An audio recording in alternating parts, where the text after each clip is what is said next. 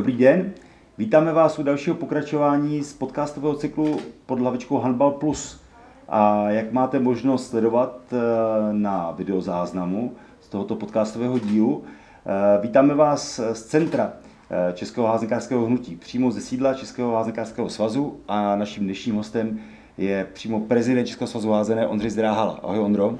Ahoj Honzo a zdravím taky diváky dnešního podcastu. My musíme říci na úvod, že tenhle ten podcastový díl jsme už připravovali několik týdnů. Několik týdnů jsme se na něj těšili, ale bylo stále co řešit, co dolaďovat a tak přicházíme ve chvíli, kdy toho je možná ke sdělení mnohem více. Ondro, co z tvého pohledu je tou nejdůležitější zprávou pro házenkářské hnutí z těch posledních týdnů? No, je, je to tak. Eh, možná to není pár týdnů, ale i možná jako pár měsíců, kdy jsme se domlouvali.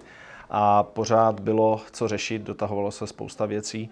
A eh, já jsem rád, že jsme teď ve fázi, kdy eh, se ty věci dotáhly, kdy věřím, že nastane trošku klidnější období a e, já to nechám na tobě. Vyber a něčím začni. No já myslím, že to zprávou, která zarezonovala možná nejvíce v těch posledních týdnech i mimo házenkářské hnutí, je angažování e, vyhlaseného Bentadála na lavičku ženského národního týmu. Tak jak dlouho se rodila ta, řekl bych, velice zajímavá spolupráce a co si od ní slibuješ? Hmm. Je to tak, je to možná to, co nejvíce zarezonovalo, protože Eh, spousta lidí říká, že reprezentace je tou výkladní skříní každého sportu. A eh, pro nás nebylo prioritou, aby ten trenér byl zahraniční, ale musím říct, že v závěru, kdy, eh, kdy jsme dostali echo, můžu říct, že Ben dál bude končit na lavičce rumunského národního týmu, tak jsme měli možnost ho oslovit a já jsem velice rád, že naši nabídku přijal a že se těší na spolupráci eh, s ženským národním týmem. Tam asi hraje možná i roli eh, šéf trenéra té ženské složky, kterou na svazu plní Dušan Polos, který má velice blízko k norskému prostředí. Je, je to možná i tohle článeček, který, kterého si slibujete, že vám to pomůže naplnit ty cíle? té spolupráce? No, je, je to přesně tak. My už jsme takhle postupovali při výběru trenéra pro mužskou reprezentaci a pro nás je zásadní to, aby eh, ta seniorská reprezentační složka byla co nejvíce propojená do těch juniorských a dorosteneckých kategorií a samozřejmě do našeho systému TCM a RKC, protože je potřeba, aby ti hráči eh, nejenom v tom týdnu, kdy jsou na reprezentaci, ale vlastně po celý rok eh, jeli podle toho systému, který v té reprezentaci je. Jedině tak můžeme do budoucna dosahovat ty nejvyšší, nejvyšší eh, nejlepší výsledky. No a bylo to přesně tak. Myslím si, že Dušan Polos s Bentendálem budou moct komunikovat v norštině, což je určitě, určitě pro Bentadála benefit. A, a také to, že ten pohled na házenou mají dost podobný, ne stejný. Takže ano, eh, pro nás byla důležitá a v zásadě to nejdůležitější spolupráce mezi trenérem eh, seniorské reprezentace a šéf trenérem eh, mládežnických kategorií. No, to je možná zajímavá informace, protože pokud se tu a tam objevily nějaké pochybovačné hlasy, tak právě směřovaly k tomu, jak, jak je možné zachovat nějakou kontinuitu. A my musíme říci, že už v těch minulých letech, jak v chlapecké, tak dívčí kategorii, evidentně lépe fungovalo než v minulosti to nastavení nějaké koncepce, protože eh, ať už to byla aklimatizace do toho reprezentačního prostředí nebo ty výsledky, tak to je něco, čím se Česká házená může pochlubit v případě mládežnických kategorií.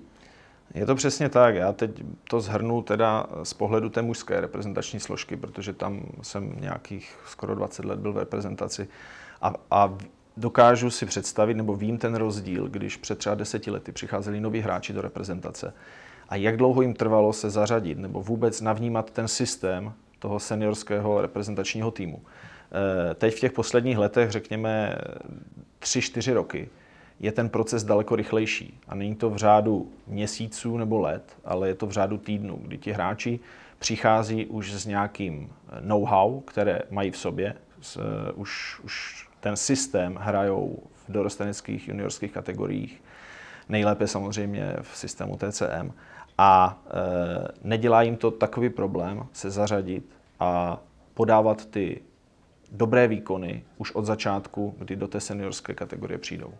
No, dívkám se postoupilo už těch, v tom minulém roce zpět do té Ačkové kategorie, těch mládežnických turnajů vrcholných. Chlapců ten eh, čeká zase obnovení účasti v Ačkových šampionátech a s tím bude přicházet určitě vyšší konkurence. Eh, nebylo možná trošku výhodnější být v tom Bčku a, a zvykat si na ty výhry, jak to vidíš? Eh, je lepší bojovat o udržení v Ačku nebo, nebo bojovat o prvenství v Bčku? No, pokud máme ty nejvyšší cíle do budoucna a to etablovat se mezi tou smetánkou, mezi, mezi těmi nejlepšími týmy v Evropě a na světě, tak eh, je důležitá konfrontace s těmi nejlepšími. To, že na bečkových šampionátech jsme v převážné většině zápasy vyhrávali a zažívali kluci i holky pocit vítězství daleko častěji třeba, tak eh, to je určitě pozitivní pro hlavu, naučit se vyhrávat, ale to měření sil s těmi nejlepšími týmy a s těmi nejvyspělejšími eh, reprezentacemi, to nemůže nikdy nahradit. Takže já věřím v to, že budeme vyhrávat i v těch Ačkových kategoriích. To mimochodem naše juniorky potvrdili. A já věřím, že to potvrdí i naši junioři a dorostenci, že to tak bude a pro ty hráče to bude obrovský přínos a e, stanou se psychicky odolní, protože ten výkon toho, e, toho sportovce není jenom o nějaké technické, taktické stránce a fyzické připravenosti, ale je to i o nastavení hlavy, o tom profesionalismu o, o té schopnosti snášet ten tlak, který je samozřejmě jiný, když hrajete před 8 tisíci lidmi, když musíte vyhrát nebo když můžete. Takže e, za mě je to obrovské pozitivum a potvrzení té, toho správného směru a té dobré práce s tou mládeží. No, ta se jinak projevuje výsledky, ale také jde opravdu skutečně o to fungování, o, to, o ten rozvoj nejen hráčů, ale možná i trenérů. Uh, u Benta dála je moc brzo, ale přece jenom jde nějak vyhodnotit třeba už ty uplynulé akce Sabatého realizačního týmu. Uh, co se na něj říkal, ty jsi byl na některých osobně pří, přítomen. Hmm. Uh, jak už jsem říkal v začátku, pro nás je důležité ta propojenost. To znamená propojenost seniorského národního týmu s těmi nižšími kategoriemi. A ta, musím říct, funguje v, tom, v té mužské složce perfektně, v ženské to ještě nedokážeme vyhodnotit, to si můžeme vyhodnotit za půl roku třeba. Ale e, trenér Sabate do toho šel s tím, že to nebude jenom o práci s e, tím seniorským národním týmem, ale že ty zkušenosti a ten, ten systém, že španělský systém v současné době je ten nejlepší na světě, bude ve spolupráci s Honzou Filipem předávat i dál. To, co bylo pro mě důležité, eh, je, nebo bylo, aby eh, nepřišel nový trenér a úplně překopal náš systém. To, to prostě nejde. Ti hráči se vychovávají v nějakém systému, jsou, mají určité návyky a není možné to úplně překopat. Takže eh, to, co my jsme udělali, bylo, byla schůzka i s Honzou Filipem, s trenérem Sabatem, aby navnímali to, co budou chtít do budoucna a musím říct, že to velice dobře zafungovalo, protože trenér Sabate nezměnil celý systém, ale přidal určité prvky. A nejenom eh, v to, ty zápasové, ale i ty tréninkové. A, a teď díky vlastně eh, Honzovi Filipovi to předáváme dál do těch eh, nižších kategorií reprezentačních a i do systému TCM a RKC. To, co ještě bylo důležité pro nás, například v červnu tohohle roku Eh, byl dorostenecký sraz, kdy eh, tam bylo to současně se školením eh, trenérů TCM a RKC, jak mužské, tak ženské složky. A naši dorostenci získali možnost trénovat pod trenérem Sabatem. Byly to tři dny a z toho dva dny byli přítomní i trenéři. A to, co já jsem chtěl, je, aby to nebylo jenom o nějakém předvedení tréninku, ale aby tam bylo i školení, jak vést trénink, jak připravovat na zápas, strukturu tréninku a tak dále. Takže myslím si, že to splnilo, nebo jsem si jistý, byl jsem přítomen jeden den, že to splnilo to očekávání a nejenom pro ty trenéry, ale i pro tu naši dorosteneckou kategorii, kdy zjistili, že ten svět je ještě o kousek dál a my se tam chceme dostat. Takže určitě to byla pro ně obrovská motivace a možná i to nějakou malou měrou přispělo k tomu, že byli schopni postoupit eh, z toho Bčkového šampionátu do Ačkového. No určitě u té výchovy mládeže je klíčový ten přechod té seniorské kategorie. My v těch posledních sezónách se můžeme opřít o výrazné osobnosti, ať už právě v té ženské složce nebo v té mužské, které jako se toho nebojí eh, v té seniorské kategorii. Eh, aktuálně působí ještě v domácí nejvyšší soutěži. Eh, mám pocit, že tady stále platí, že, že mužská extraliga jde nahoru a že začala patřit mezi ty respektovanější soutěže v tom týmovém prostředí. Říkají to i marketingová čísla třeba. Eh, stoprocentně. Teď se, teď se bavíme teda o extralize, ale i ženská nejvyšší soutěž dokáže produkovat talenty, ať je to Charlotte Cholebová a, a tak dále. Takže myslím si, že do budoucna, a i proto ten trenér Ben dál eh, to tak rychle přijal, tu nabídku, protože vidí ty současné reprezentantky, ale pohybuje se v tom prostředí dlouho, takže ví, jaký potenciál tam je do budoucna. Eh, no a marketingově eh, je to tak. No. Extraliga neměla dlouho partnera, respektive jednu sezónu neměla partnera. A já jsem eh, velice rád, že se nám povedlo dojednat generální partnerství se společností Šance. Těch eh, partnerů jsme měli rozjednaných víc, ale nakonec, nakonec eh, padla volba na, na, na šanci. A já si myslím, že to je jenom ukázka toho, že opravdu se házená zvedá a tímhle směrem chceme dál pokračovat. Jo. Finančně, finančně je to částka, která se samozřejmě neblíží fotbalu a tak dále, ale chceme růst každým rokem a chceme, aby ty finance, které šance přinese, které jsou mimochodem nejvyšší za poslední jako období, tak eh, budou reinvestovány tak, aby eh, ta extraliga se stala opravdu tou výkladní skříní házené a aby přitáhla ještě daleko víc diváků. A mimochodem eh, čísla televize mluví jasně, házená byla z kolektivních sportů třetí nejsledovanější po hokeji a, a fotbalu. To je skvělá zpráva. Eh, může pomoct extralize i návrat tvých reprezentačních a vlastně i předtím karvinských svouputníků typu Pavla Horáka nebo Martina Gály? Eh, stoprocentně. Myslím si, že to nebude jenom eh, po té stránce marketingu, kdy samozřejmě všichni budou chtít vidět Pavla Horáka, vítěze ligy mistrů, Martina Galiu, golmana, který doteď patří ke světové špičce ale bude to i ten přínos a to působení jich samotných na svoje spoluhráče, na mladé, mladé řekněme, reprezentanty nebo potenciální reprezentanty, aby viděli, co je to profesionalismus, jak, jak se ten vrcholový sportovec má chovat, ale nejenom na hřišti, ale i mimo hřiště, jak se připravuje na zápas a jak je mentálně nastavený na každý, na každý ten zápas a vlastně každý zápas je vrchol v tom, v tom daném ročníku. Jo. No čím to, že eh, nejen v házené, ale i v ostatních sportech slyším vlastně to samé, že ty hráči si musí projít ty světové soutěže, aby teprve pochopili, o čem ten profesionální přístup je. Eh, je šance do budoucna, že třeba v extralize bude nastaveno takový mindset automaticky, že ty mladí hráči to uvidí a nebudou se za nimi muset vracet fakt jako legendy, které projdou 20 let eh, špičkových klubů? Eh, to by měl být cíl. Měl by to být cíl v každém klubu. Eh, nemyslím si, že v budoucnu jsme schopni dosahovat úrovně Bundesligy, francouzské soutěže a tak dále. Ale my bychom měli tím modelem švédským, kdy ta soutěž je kvalitní, dokáže ty hráče udržet do 22-23 let, ještě rostou v té soutěži a potom jako hotoví hráči odchází do, eh, do Evropy, ale to, co my chceme, je, aby odcházeli do daleko lepších klubů, aby to nebyla druhá Bundesliga, ale aby to byla první Bundesliga. Aby, když půjdou do Polska, aby chodili do těch top týmů, protože i tam jsou top týmy, které mají větší budgety než třeba Bundesligové týmy. Eh, Maďarsko, Francie a tak dále. A i to například byla eh, jedna z těch vizí angažování trenéra Sabateho, kdy on si ty hráče může ošahat, on ví, eh, co oni dokážou a pokud samozřejmě ti trenéři, top trenéři se znají a pokud se ho někdo zeptá, nějaký trenér na nějakého našeho reprezentanta, tak mu dokáže pravdivě odpovědět a já věřím, že ve valné většině to bude v pozitivním a díky tomu to pomůže nám nebo našim hráčům dostat se do těch top týmů. A jedním z příkladů je třeba uh, uh, Piri. Piri teďka, který přestoupil právě s trenérem Sabatem do klubu.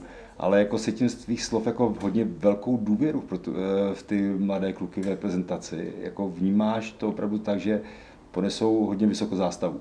Uh, já jsem s nima ještě mohl, nebo měl tu čest, čest hrát a uh, musím říct, že ten potenciál tam je velký. Tam samozřejmě ten poslední stupínek do toho úplně top levelu, ten je nejtěžší. Ale ten potenciál je obrovský a já ho vidím za nějaké tři roky.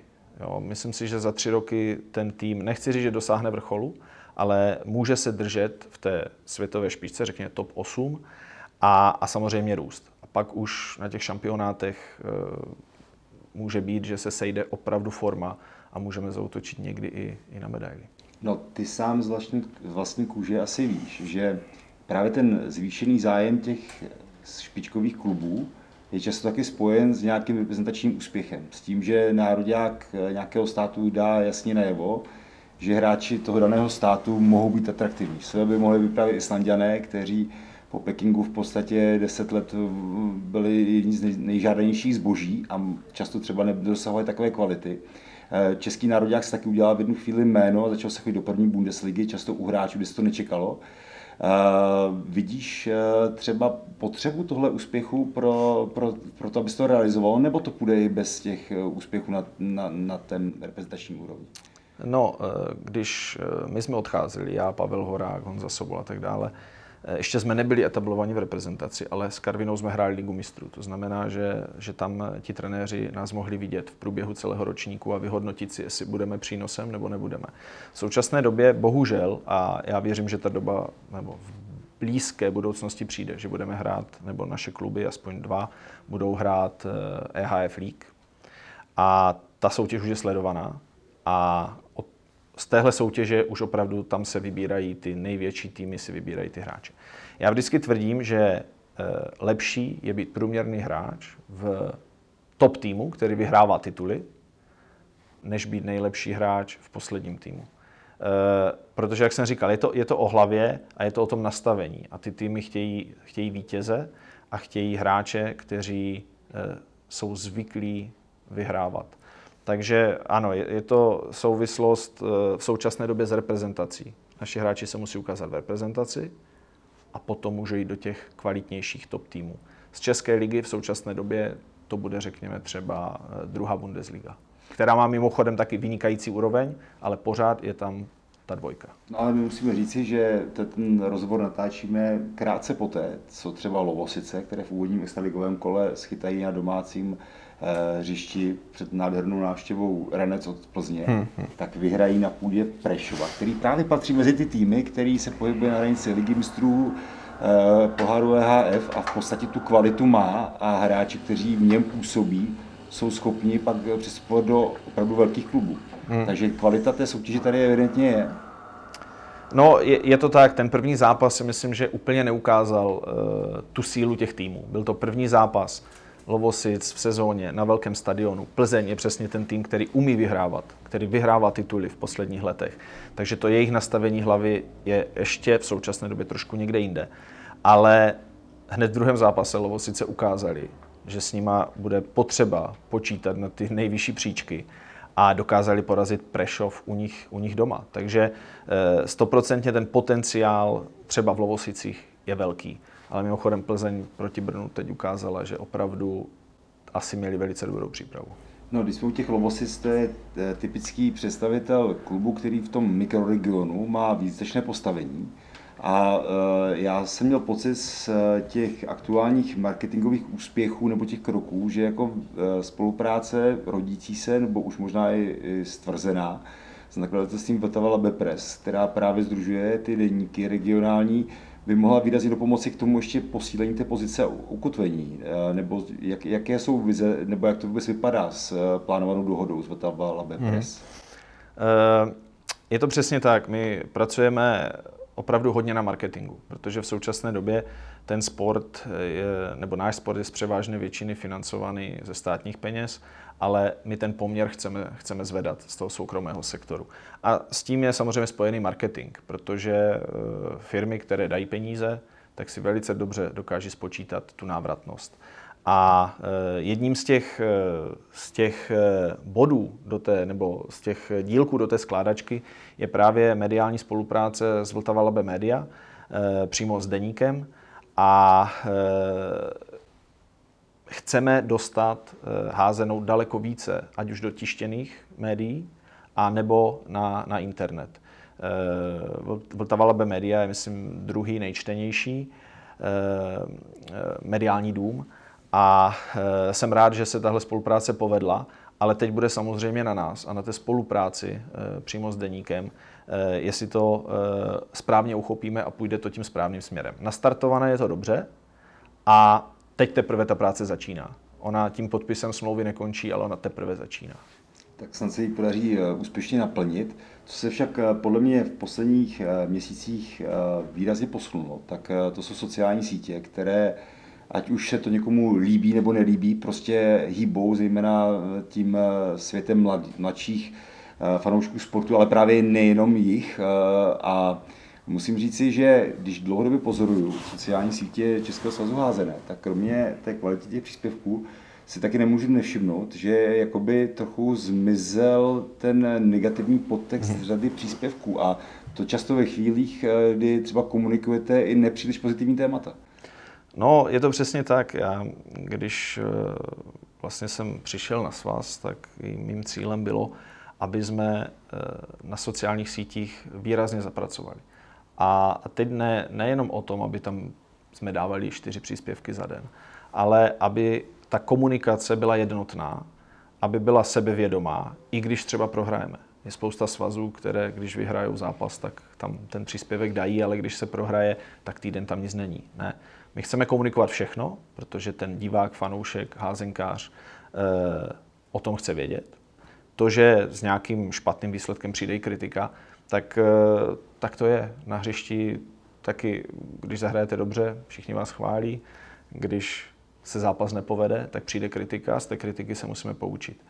To, e, to, co se změnilo výrazně, si myslím, že je ta konstruktivnost té kritiky. Protože je, je hate, a je konstruktivní kritika. Pokud je ta kritika konstruktivní a neuráží někoho, tak si myslím, že je to úplně v pořádku a e, tímhle směrem chceme jít. A ty si řekl, že sociální sítě hlavně, hlavně pro mladé, ale těch sociálních sítí už je, už je víc a myslím si, že Facebook už není úplně pro mladé. E, myslím, že začal v roce 2008, to už je 14 let, takže, e, takže to je, Facebook si myslím, že je širokospektrální, mladší publikum je na Instagramu, no a teď to nejmladší je na TikToku. Ať se nám to líbí nebo ne, tak dnešní svět je takový. Ale to, co my chceme, je, aby děti nejenom byly na sociálních sítích, ale aby jsme díky sociálním sítím je dokázali k té házené, k tomu krásnému sportu přitáhnout. Eh, no, obecně ty jsi hovořil při svém nástupu, že právě ten důraz na tu práci s mládeží a vůbec předání hodnot házené jako takové, to by mělo být jako tou jednou z těch hlavních snah. Jak se to tady daří naplňovat právě, přetavit ty vize a ty ideály v to, aby to bylo přijato za své všeobecně. Hmm. Je to tak, a teď řeknu můj pohled, jak já to vnímám a jak chci, aby jsme to komunikovali. Pro mě je házena pro děti nejkomplexnějším sportem opakuju to stále dokola, ale obsahuje tři základní lokomoce. Běh, oda, skok, obsahuje úpol a obsahuje gymnastiku. To dítě se musí naučit padat, aby se nezranilo. E, někdo tvrdí, že, e, nebo když se zeptáš e, nějakého fanouška sportu, který házenou úplně jako nesleduje, tak řekne, jo, to je ten tvrdý sport. Ne, takhle to nechceme komunikovat. Házená je ano tvrdý sport, ale ten trénink toho sportovce na tu tvrdost připraví. A Eh, ty zranění se nevymykají běžnému normálu u všech sportů. No a eh, nedílnou součástí toho sportovního života a v kolektivním sportu je spolupráce, je umět zvládat prohry, ale taky umět zvládat výhry. Ono to není úplně jednoduché zvládnout to, když je někdo úspěšný. A e, takže to, co my chceme, je nejenom vychovávat vrcholové sportovce, aby ta reprezentace dosahovala úspěchů, ale vychovávat úspěšné lidi. Lidi, kteří prošli házenou, úžasným sportem a jsou potom úspěšní i v té kariéře. Protože na rovinu si můžeme říct, že je to velice malé procento těch, kteří potom dosáhnou na tu nejvyšší metu, a to je reprezentace, po případě nějaký profesionální kontrakt. Ale to, co my můžeme udělat, je ty děti připravit na život tak, aby v, v dospělosti dokázali spolupracovat a aby byli úspěšní. No ale dnešní doba si prostě žádá úspěchy. A uh, asi, kdybychom měli jít tou cestou muže, mužské reprezentace, že se umí zastavit, tak uh, je nesporné, že prostě reprezentace postup, potřebuje postup na další vrcholnou akci, protože v Makedonii nám ušel postup hmm. na mistrovství světa, což bez pochyby bude mít i vliv na obraz tohle šampionátu, který bude celosvětově velice sledovaný, ale je otázkou, jak moc v Čechách, když tam Češi nebudou. Je potřeba postoupit na mistrovství Evropy a ta kvalifikace začíná už velice záhy a první domácí zápas možná netradičně eh, na Porubském zimním stadionu. Eh, hodně taky diskutované téma. Vy ho komunikujete eh, jako otevřeně, ale co jsou ty důvody? Ty si možná naznačil, možná už v některých ohledech, tom, že česká házená má určitou limitaci s halami, které EHF uzná pro ty duely. Evropská házenkářská federace má velice striktní pravidla. My jsme dlouho dostávali výjimku na brněnskou halu, ale v současné době už, nebo už minulý rok nám to zamítli. A ty podmínky jsou jasné.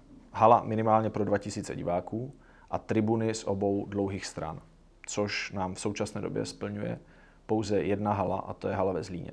A sám uzná, že hrát každé kvalifikační utkání ve Zlíně e, není možné a e, chceme k házené přitáhnout daleko více diváků. To znamená, nechceme pouze 2000, ale chceme 3, 4, 5 tisíc a postupně se dostat e, daleko výš.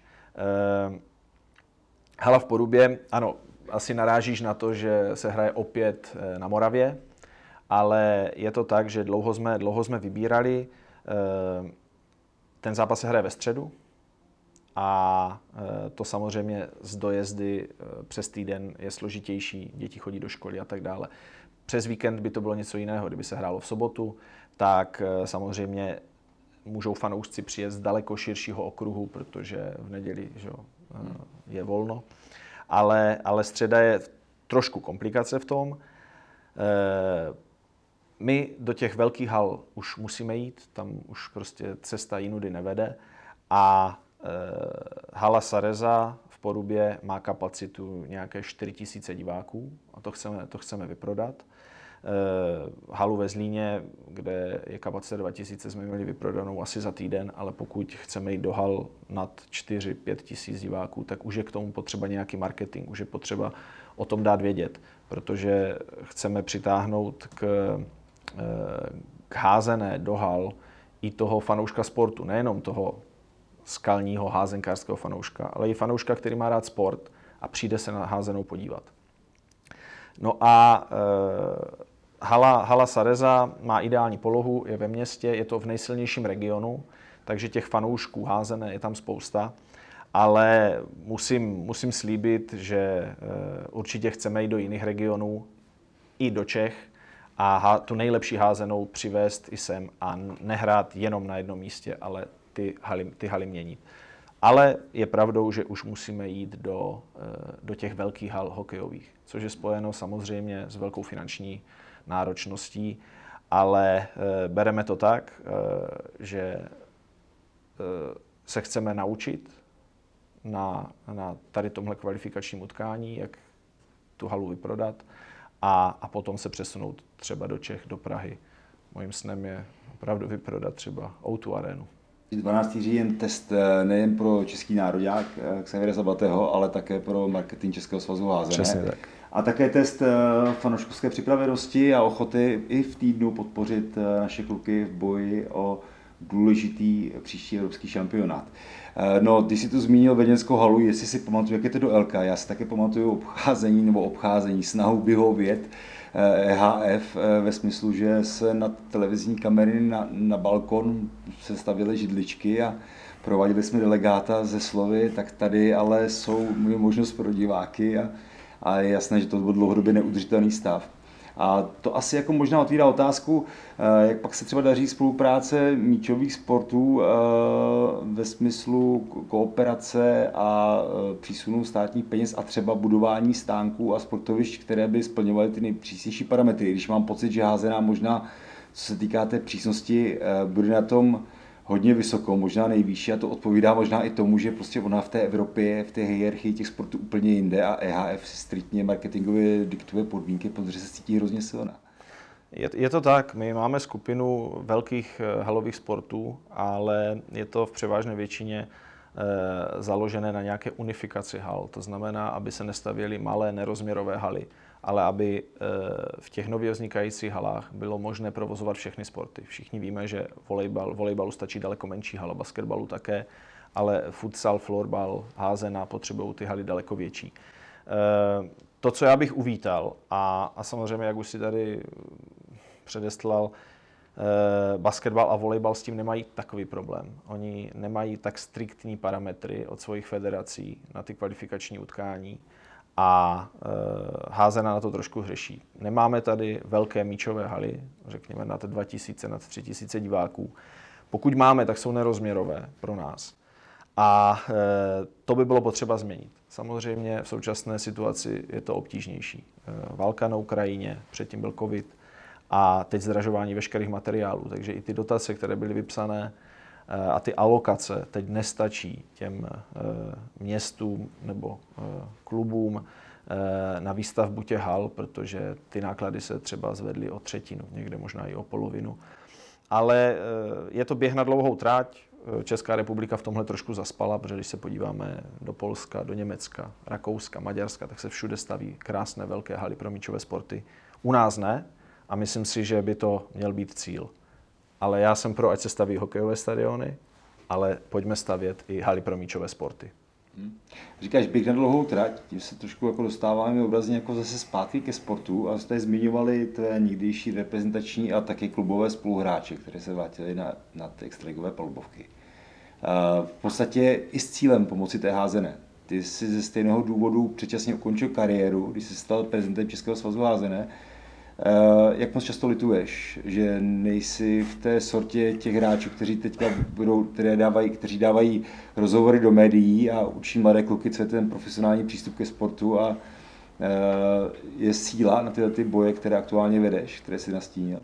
No, je to hezká otázka. Samozřejmě někdy to v hlavě mám, protože e, nekončil jsem z důvodu, že bych byl zraněný nebo nemohl bych hrát. E, kdyby volby tehdy dopadly, dopadly jinak, tak bych pravděpodobně ještě hrál možná dva, tři roky, tak jak hraje Pavel Horák nebo zmiňovaný Martin Galia. Ale eh, ne, nelituju. Eh, bylo to, bylo to moje rozhodnutí, chtěl jsem eh, házené pomoct, nebo chci i nadále házené, házené pomáhat a akorát je to trošku v jiném směru než kluci na hřišti, ale obě, obě dvě stránky jsou, jsou důležité. Takže ne, nelituju a budu dál pracovat na tom, aby ta házená šla dopředu, aby se dostala tam, kde v Evropě je a kde si myslím, že patří i v České republice. Tak jo. Díky, že jsi našel čas na fanoušky házené, protože je to opravdu hodně na programu. Eh, to, že jsme se měli šanci sejít, neznamená, že teďka už je dopracováno, odpracováno. Eh, čekají ti další zahraniční cesty. Vám děkujeme za pozornost a doufám, že se budete opět těšit na další pokračování eh, podcastového cyklu Handball Plus. Díky za pozornost a Ondro, díky za účast. Děkuji za pozvání a ať vás házená dál baví. Házené zdar.